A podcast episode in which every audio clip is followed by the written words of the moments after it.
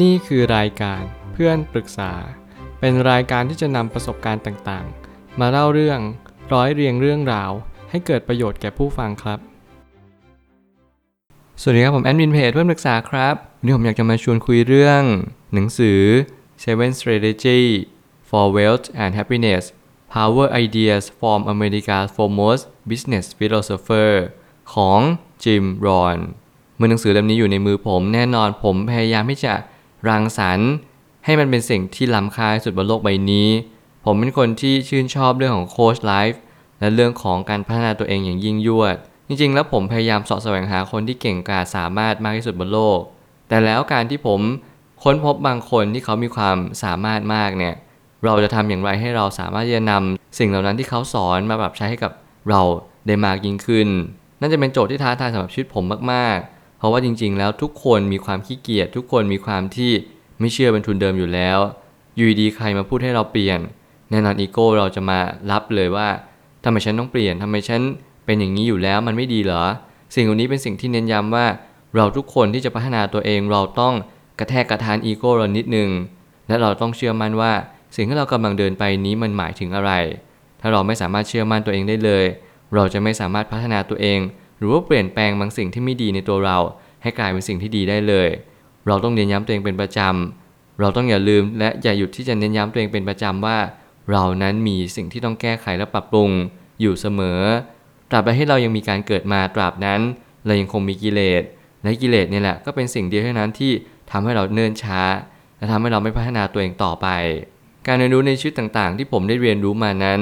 มันก็คือสิ่งเดียวเท่านั้นที่ทำให้เรามีชีวิตที่ดีขึ้น ทุกสิ่งทุกอย่างคือการเรียนรู้ทุกสิ่งทุกอย่างไม่ว่าจะเป็นความทุกข์และความสุข ผมเชื่อทุกอย่างหล่อหลอมให้ ผมเองคนอื่นๆ รวมถึงทุกคนบนโลกใบนี้ เป็นอย่างสิ่งที่ควรจะเป็นในทุกวันนี้ อย่าโทษกันเอง อย่าโทษในสิ่งที่โชคชะตานั้นนำพาเราไปในจุดจุดหนึ่ง เราแค่มองมันเราแค่เข้าใจมันว่า นี่คือสิ่งที่โชคชะตานั้นกำลังบอกกับเราส่งสัญญาณให้กับเรา และให้เรารับรู้ว่า วันนี้เราทำสิ่งที่ดีที่สุดแล้วหรือยัง และเราทำต่อไปอย่างสุดความสามารถของเราเลย ผมไม่ตั้งคำถามขึ้นมาว่าไลฟ์โค้ชชื่อดังที่เป็นทั้งอาจารย์ และเป็นทั้งไกด์นำทางให้กับผู้คนมากมายมาแล้ว บอกเลยว่าหนังสือเล่มนี้ควรค่าแก่การอ่านอย่างยิ่ง แน่นอนผมยืมหนังสือเล่มนี้มาจากแอปพลิเคชันหนึ่งที่ชื่อว่า Libby แน่นอนผมมีบัตร Public Library ของอเมริกา ผมก็เลยได้ยืมหนังสือเล่มนี้มา การที่ผมมีโอกาสได้อ่านหนังสือภาษาอังกฤษมากมาย แน่นอนสิ่งที่สำคัญนั่นก็คือ เราต้องสาะแสวงหา ว่าหนังสือเล่มนี้มันอยู่ที่ใดบนโลกใบนี้ คุณอาจจะไม่จำเป็นจะต้องมีแอป Libby คุณอาจจะมีโอกาส คุณอาจจะมีสิ่งใดสิ่งหนึ่งที่นำพาคุณไปยังจุดจุดหนึ่ง เงินทอง เพื่อน connection ต่างๆ ที่คุณคิดว่ามันเป็นสิ่งที่ดีที่สุด คุณพยายามใช้ประโยชน์จากมันให้มากที่สุด ร้านหนังสือภาษาอังกฤษ หรือว่าสิ่งใดก็ตามสื่อโซเชียลมากมาย เรามีโอกาสที่ทำให้เราได้พัฒนาตัวเองกันอยู่ตลอดเวลาอยู่แล้ว เพียงแต่เราจะหยิบฉวย หรือนำพาสิ่งสิ่งหนึ่ง ให้เรามีชีวิตที่ดีขึ้นหรือเปล่า ถ้าเกิดสมมติเราพูดถึงไลฟ์โค้ดแน่นอน มีอยู่ช่วงหนึ่งที่เรานั้นค่อนข้างแอนตี้ แต่ช่วงนี้มันก็เป็นช่วงอีกช่วงหนึ่งที่เรานั้นเริ่มกลับมา back on track แล้วว่าไลฟ์โค้ดอาจจะมีส่วนสำคัญต่อชีวิตเราในอนาคตด้วยเหมือนกัน เราแค่เรียนรู้ว่า 7 ข้อนี้ที่เราจะมีความมั่งคั่งและมีความสุขคืออะไร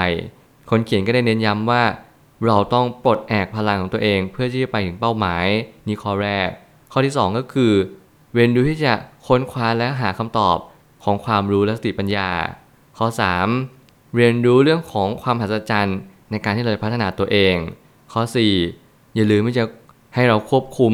การเงินของเราให้ดีเยี่ยม แล้วมันน่าจะหมายถึงว่าเราต้องทำงบการเงินอยู่ทุกเมื่อเชื่อวัน ข้อ 5. เราต้องควบคุมเวลา การให้เรามีอำนาจเหนือเวลานี้เป็นสิ่งที่สำคัญที่สุด แล้วมันทำให้เรารู้ว่าเราควรทำอะไรณวันนี้ได้มากที่สุด และดีที่สุด ข้อ 6. เราต้อง อยู่ในกลุ่มหรือหมู่คนที่เป็นผู้ชนะ นั่นหมายความว่าเราต้องเลือกแล้วว่า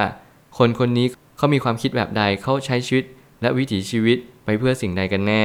เขาเป็นผู้ชนะหรือเปล่า เขาคิดว่าเขาจะชนะไหมในสักวันหนึ่ง หรือเขาเป็นผู้แพ้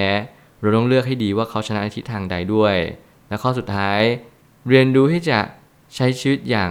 มีความสุขที่สุด ศิลปะในการใช้ชีวิตให้ดีเยี่ยมนี้เป็นสิ่งที่ยากอย่างยิ่ง ถึงแม้คุณจะมีเงินทองมากมาย ถึงแม้คุณจะมีทุกสิ่งทุกอย่าง แต่คุณไม่มีศิลปะในการประยุกต์ใช้ ในการเรียนรู้และรับรู้ว่า วันนี้ฉันมีความสุขแล้วหรือยัง และฉันควรจะรักษาความสุขนี้ไปได้ด้วยวิถีทางใด นี่จึงเป็นความท้าทาย ผมเชื่อว่าเจ็ดข้อนี้ไม่ใช่สิ่งที่ยากเกินไปสำหรับทุกๆ คน เราทุกคนสามารถทำได้ เพียงแต่ว่าเราจะทำได้เมื่อไหร่เท่านั้นเอง บางครั้งเราต้องมีอารมณ์ขันบ้างเวลาพูดเรื่องชีวิต เพราะชีวิตเป็นเรื่องที่เข้มงวด ความบันเทิงของชีวิตก็คือส่วนหนึ่งของประสบการณ์เช่นกันพักหลังนี้ผมพยายามพูดให้มันบันเทิงมากขึ้น หนังสือเล่มนี้เวลาที่เราฟังหนังสือเสียงเราจะค้นพบเลยว่า ความบันเทิงนี้จะสอดแทรกตลอดเวลา มันคือฮิวเมอร์ของคนเขียน มันคือสิ่งที่คนเขียนนั้นทำให้การพัฒนาตัวเองหรือว่าเรื่องชีวิตนั้นเป็นสิ่งที่อยู่สอดแทรกในชีวิตประจำวันอยู่แล้ว เราไม่อยู่ต้องเครียดไปกับมันเพียงแต่เราแค่ยิ้มรับ แล้วก็มองว่าเออมันก็เป็นเรื่องธรรมดาเรื่องหนึ่ง ถ้าเรารู้สึกว่าเราพูดในเรื่องที่ มันรีเลทกับคนอื่น มันก็อาจจะมีอารมณ์ขันเกิดขึ้นมา อย่างเช่นการที่ผมกำลังพูดอยู่นี้ อาจจะมีความหมายเดียวกันกับสิ่งที่เราทุกคนเรียนรู้ และการที่เราทำแบบนี้บ่อยๆ มันอาจจะมีผลดีมากกว่าผลเสีย เพราะว่าคนฟังก็จะรู้สึกว่าเออจะลงใจ อยากฟังมากขึ้นอีก และอีกอย่างสิ่งหนึ่งที่สำคัญเวลาพูดทอล์กโชว์เรามีคนมากมายกำลังฟังเราอยู่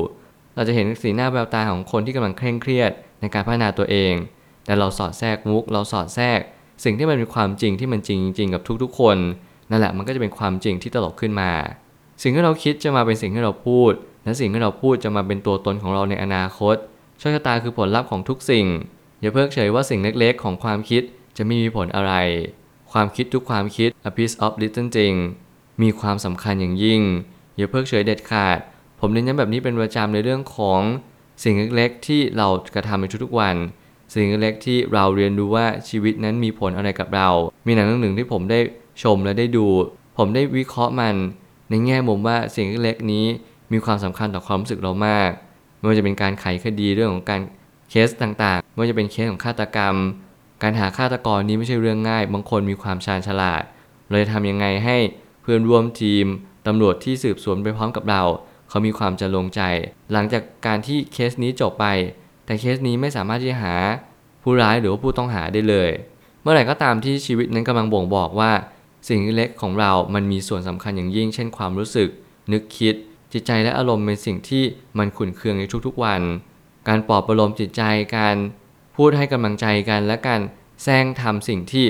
เหมาะสมให้แก่การผมเชื่อว่าสิ่งนี้เป็นสิ่งเล็ก ๆ ที่มีคุณค่าอย่างยิ่งต่อโลกใบนี้ ถึงแม้ว่าเราจะกระทำในสิ่งสิ่งหนึ่ง เราก็อย่าเพิกเฉยว่ามันเป็นสิ่งที่ไม่สำคัญ ทุกอย่างกำหนดอนาคต และวันนี้สำคัญมากๆที่ทำให้ชีวิตของเราดีขึ้นหรือแย่ลง ความมั่งคั่งร่ำรวย เป็นสิ่งที่คนส่วนใหญ่ปรารถนา แต่มีน้อยคนที่จะไปถึงเพียงเพราะคนส่วนน้อย ที่จะพัฒนาตนเองตลอด และอย่าลืมว่ารายได้ของเราจะคล้ายคลึงจากค่าเฉลี่ย 5 คนที่เรารับฟังมากที่สุด ถ้าเกิดสมมุติว่าเรารับฟังใครมากที่สุด 5 คนที่เรามั่นใจว่าเราคลุกคลีกับเขา เรารู้สึกว่าเรารับฟังเขามากที่สุด ไม่ว่าจะเป็นแง่มุมใดก็ตาม ผมเชื่อว่าค่าเฉลี่ยของชีวิตของเรา ก็จะมีส่วนที่เราก็หารจาก 5 คนนี้ต่อเนื่องไปเรื่อยๆ ผมเชื่อว่าทุกๆ สิ่งทุกๆอย่างในชีวิตมันกำลังสะท้อนบางสิ่งบางอย่างให้กับเรา และสิ่งที่เราควรเรียนรู้มากที่สุดในชีวิตนั่นก็คือ เราจะทำอย่างไรให้ชีวิตของเราดีขึ้นอย่างแท้จริงการให้เราอยู่กับคนที่เขามีความคิดที่ชนะ มันมีความหมายอย่างไร แน่นอนเราตีความหมายนี้ผิดกันเกือบหมดเลย คนที่ชนะในความหมายไม่จำเป็นต้องชนะอย่างแท้จริง คุณอาจจะอยู่ในผู้คนที่เขามีความชนะใจตัวเองก็พอ คุณอาจจะมีกลุ่มคนที่เขาสามารถชนะความทุกข์ในทุกๆวัน คุณไม่ต้องอยู่คนที่เขาโอ้โห มีธุรกิจใหญ่โต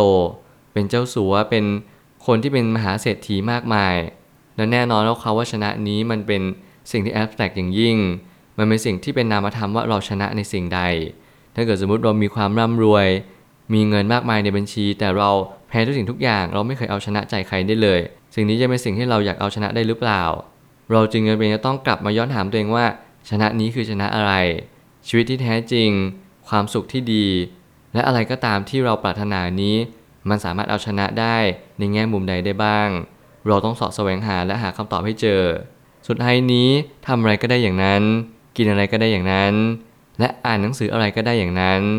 เราอยู่บนโลกที่เรามักจะหลงลืมไปว่า เราทำอะไรบ้างในแต่ละวัน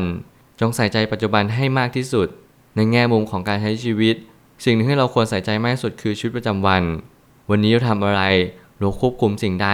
เราเรียนรู้หาความรู้เพิ่มเติมหรือเปล่า เรามีเป้าหมายที่ชัดเจนหรือยัง การควบคุมเวลา การเรียนรู้ว่าการที่เราพัฒนาตัวเองในทุกๆ วันเนี่ยมีผลอย่างยิ่งต่ออนาคต ไม่ว่าอะไรจะเกิดขึ้นขอให้เรา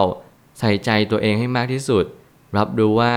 คนที่มีความคิดกับผู้ชนะเป็นแบบใด คุณไม่จำเป็นจะต้องสอบแสวงหา ถ้าเกิดสมมุติว่าวันนี้คุณไม่มีใครเลย แค่เรารู้จักฟัง แค่เรารู้จักคิด แค่เรารู้จักปรับปรุงแก้ไขในสิ่งที่เราเป็น ผมมีความเชื่อเสมอว่าชีวิตของเราจะดีขึ้นได้ ถ้าเกิดสมมติวันหนึ่งเราตั้งใจในสิ่งที่เราควรจะทำวันนี้ฟังสิ่งที่ถูกต้องฟังสิ่งที่ทำให้ชีวิตของคนคนหนึ่งรุดหน้าขึ้นไป เท่านี้ก็เพียงพอแล้วหลังจากนี้เราแค่พยายามสอดแสวงหาคนที่มีความคิดคล้ายๆกัน ไม่ว่าจะเป็นวิถีชีวิต ที่ดีขึ้น หรือยังไงก็ตามแต่ที่มันเป็นแก่นจริง ๆ เราอยู่บนสังคมมากมายที่มองแค่เปลือก แล้วเราอยู่บนสังคมที่เราฉาบทาด้วยของหรูหรามากมาย แน่นอน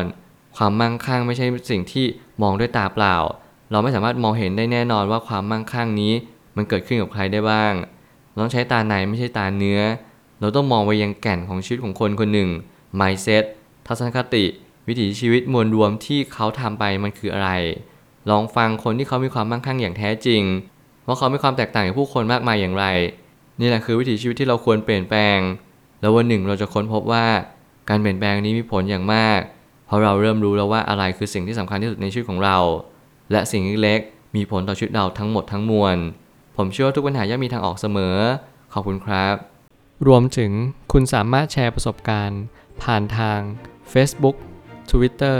และ YouTube และอย่าลืมติด Hashtag เพื่อนปรึกษาหรือ f r ร e n d t a l k ด้วยนะครับ